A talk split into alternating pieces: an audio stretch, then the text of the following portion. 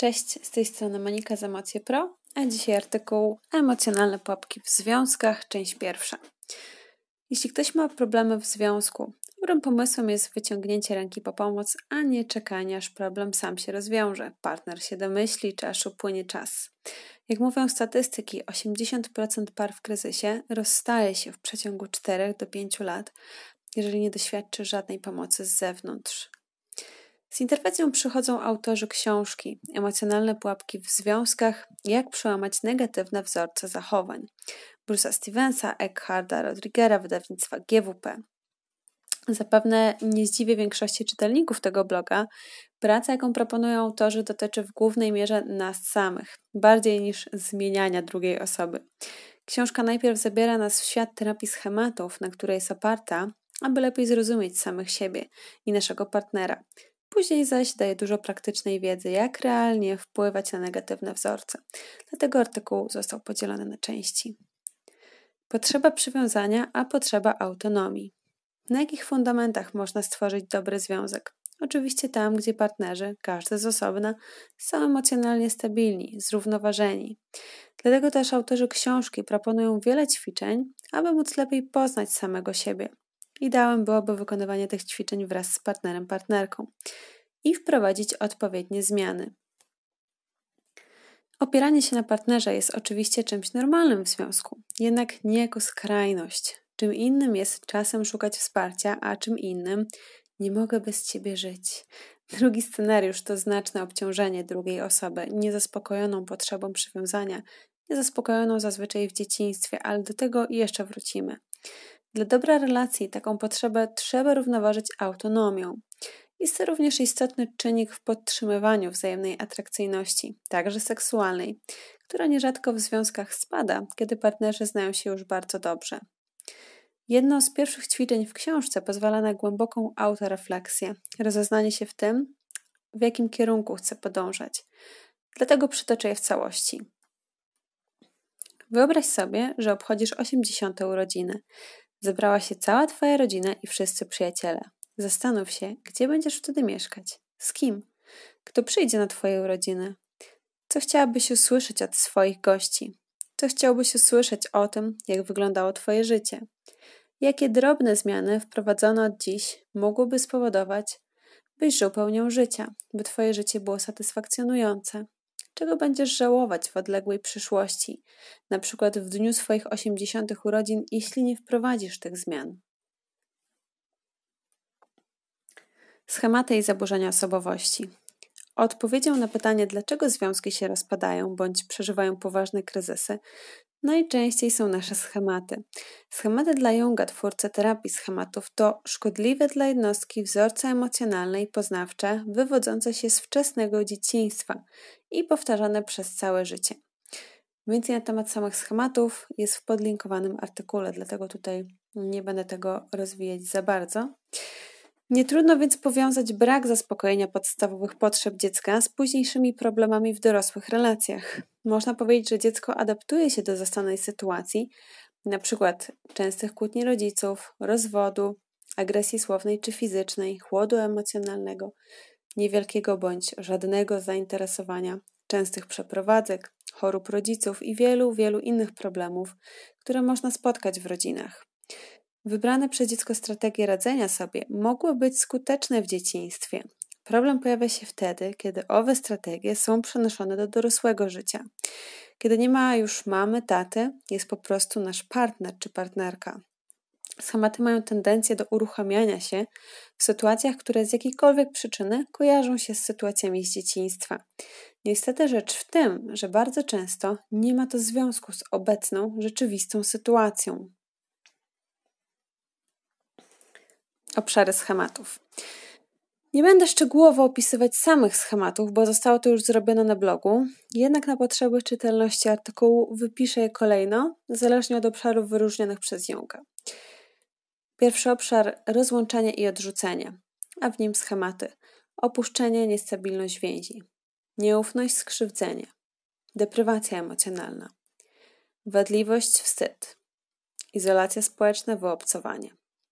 Jeśli ktoś ma silnie zaznaczone schematy z tego obszaru, może mieć duże problemy z przywiązaniem, z nawiązywaniem relacji w ogóle. Poczucie bezpieczeństwa jest tutaj mocno naruszone, przez co osoby takie nie liczą na wsparcie od innych. Kolejny obszar osłabiona autonomia i brak dokonań.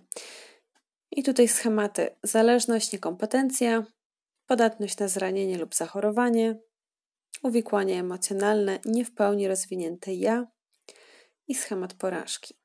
Ten obszar mówi o braku samodzielności czy umiejętności życia własnym życiem. To również obszar oddawania odpowiedzialności innym. Kolejny obszar uszkodzone granice. Schematy: roszczeniowość, wielkościowość, niedostateczna samokontrola i samodyscyplina.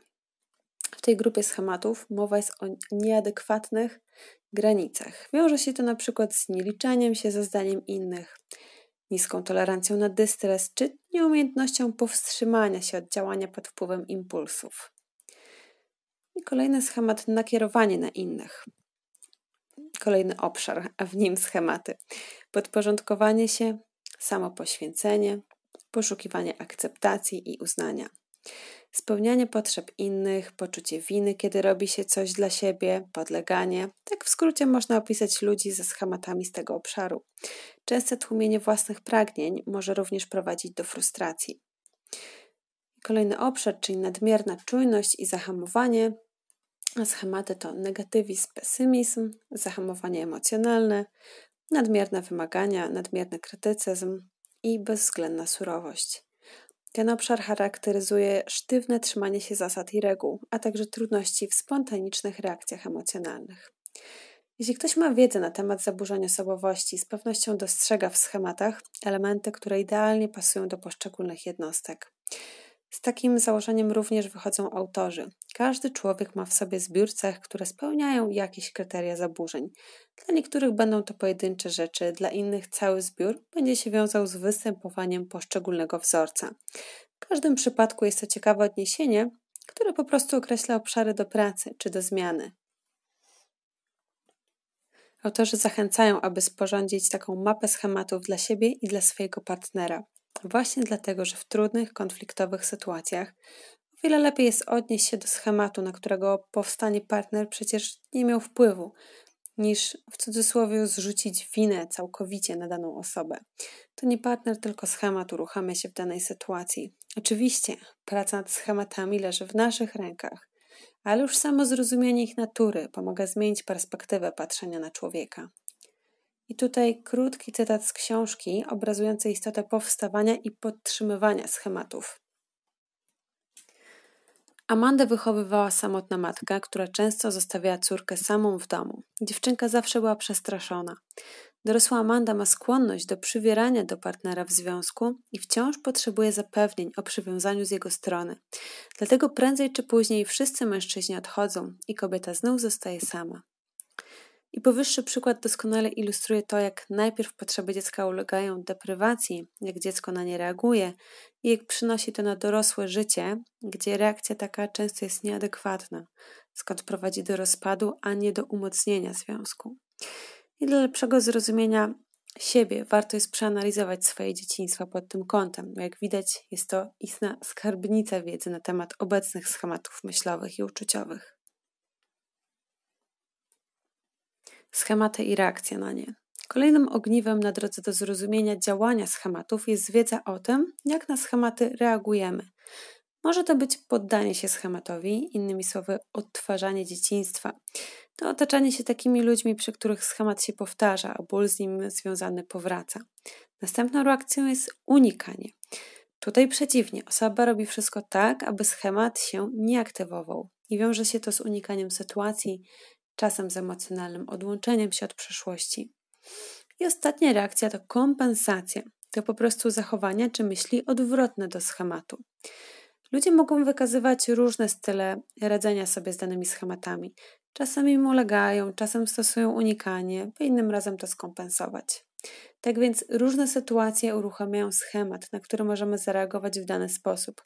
Sam schemat można zaś rozpoznać po silnych emocjach mu towarzyszących. Każdy, kto doświadczył relacji romantycznej, może spojrzeć wstecz i zobaczyć, jak wiele takich sytuacji tam było. emocjonalne uczenie się. To, co zostało zasiane w nas w dzieciństwie, często wybrzmiewa echem w dorosłości. Brak świadomości to spory problem, bowiem to, co nieświadome, ma większe szanse zawładnąć naszym życiem. Kiedy, kiedy zdajemy sobie sprawę z tego, jakie emocjonalne przekonania w nas są, można je zweryfikować i zmienić. Oczywiście nikt nie mówi, że jest to proste. Tak więc w książce pojawia się pojęcie emocjonalnego uczenia się.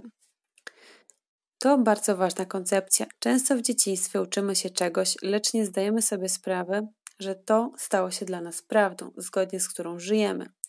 Może nawet wcale sobie e, takiej prawdy nie uświadamiamy, co nie przeszkadza nam żyć w taki sposób, jak gdyby to była co najmniej prawda objawiona. I to właśnie takie obszary określają schematy. Idąc dalej, zagłębiając się w schematy swojej partnera, można rozpocząć podróż, która zbliża. Jednak nigdy nie należy wykorzystywać tej wiedzy przeciwko drugiej osobie. To, co sobie uświadomisz na temat własnych schematów, powinno dawać Ci wiedzę o tym, co dzieje się przede wszystkim w Twoim wnętrzu, a nie co należy zmieniać w otoczeniu. Jak piszą autorzy, należy wziąć odpowiedzialność za swoje schematy. Jednym z kolejnych ćwiczeń zawartych w książce, a jest ich łącznie 90, dotyczy par, u których nie dzieje się aktualnie zbyt dobrze. Zacytuję więc: Wróć myślami do początków, do początków relacji. Co wówczas pociągało Was w sobie nawzajem? Przywołaj jak najżywszy obraz swojego partnera z tamtego czasu. Przypomnij sobie, co konkretnie robiliście, jaki oddźwięk budzi w tobie to wspomnienie. Czy jest coś, co moglibyście zrobić ponownie dzisiaj? Od czego warto byłoby zacząć? Jeśli partner jest w pobliżu, powiedz mu o tym. Możecie to ćwiczenie wykonać razem. Chemia schematów. Dlaczego jedna osoba jest dla nas niezwykle atrakcyjna, a inna wcale? To sprawia, że zakochujemy się w sobie. Czasem czyjeś wybory zdają się niedorzeczne czy skazane na porażkę, a jednak dwie osoby zdają się być zauroczone sobą nawzajem. Odpowiedzią jest chemia schematów, siła, na którą składa się wiele nieświadomych procesów. Autorzy wyróżniają dwie warstwy przyciąganie i złudzenia. Obie rzeczy łączą się z miłością romantyczną. Nie można nie wspomnieć więc o samym zakochaniu. To stan naturalnej euforii. Niezwykle mocny koktajl z dodatkiem ekstazy. Na początku zakochani zachowują pozory i starają się uchodzić za bardziej dojrzałych i mniej wymagających ignorują negatywne cechy partnera lub im zaprzeczają. Już Freud mówił o odtwarzaniu schematów czy traum z dzieciństwa w nadziei na ich uzdrowienie. Coś na zasadzie tym razem będzie inaczej. Oczywiście nieświadomej. Potwierdzałaby to pewna powtarzalność, jeśli chodzi o typ ludzi, z którymi wchodzimy w relacje. Dla przykładu kobieta, która e, pochodzi z przemocowego domu, Później wchodzi w relacje z przemocowymi partnerami i nierzadko musi ich trochę doświadczyć, nim zdecyduje się zmienić ten schemat. Wracając więc do chemii schematów, istnieją po prostu takie schematy, które nawet jeśli są dysfunkcyjne, to jednak do siebie bardzo pasują. Para może dobrać się na zasadzie przeżywania jeszcze raz tych samych emocji z dzieciństwa. Owo dopasowanie nie jest gwarantem stabilności związku czy jego przetrwania. O co więc chodzi? Mniej chemii, a więcej świadomości zdrowego dorosłego, o czym będzie później, co daje możliwość rozwoju i wzbogacania relacji. Nierealistyczne oczekiwania. Miłość romantyczna jest niestety mitem, w którym za mało jest przyziemnej codzienności, a za dużo wiary w uczucia. Można powiedzieć, że ukrytym celem dwojga ludzi wchodzących w związek jest leczenie ran, które powstały w dzieciństwie. Idealnym przykładem obrazującym wiarę w moc miłości romantycznej jest film Pretty Woman. Główni bohaterowie doświadczają spektakularnych przemian osobowości, tylko dzięki uczuciu, które ich połączyło. Gdyby tak właśnie wyglądała rzeczywistość. Wracając jednak do ran z dzieciństwa, to właśnie to, co nie zostanie powiedziane wprost i na głos, ale jest oczekiwane od partnera, często prowadzi do konfliktu. Historię o domyślaniu się zna pewnie większość z nas. Niestety moce czytania w myślach nie istnieją, a o swoje interesy warto dbać wprost. Tak więc autorzy proponują kolejne ćwiczenia. Czego oczekujesz od partnera, ale rzadko o to prosisz? Czy partner narzeka na to, że coś zaniedbujesz, czegoś nie robisz? Spróbuj poprosić o to, czego naprawdę chcesz. Twoja prośba nie obniży wartości daru partnera, lecz w ogóle ów dar umożliwi. Poproś też, by partner jak najbardziej konkretnie mówił, czego chce. Nie daj się zdobywać ogólnikami typu po prostu chcę, żebyś bardziej się, żeby bardziej się ze mną liczono. Tylko tak można się uwolnić od bezsensownego zgadywania, co, kiedy i jak powinniśmy zrobić. Na koniec tej części najważniejsza jest dobra nowina, że nad schematami można pracować, czyli jest możliwe powstrzymanie otrzymywania, odtwarzania w kółko tych samych problemów w relacjach, czy nawet samo stworzenie innego związku niż te dotychczasowe.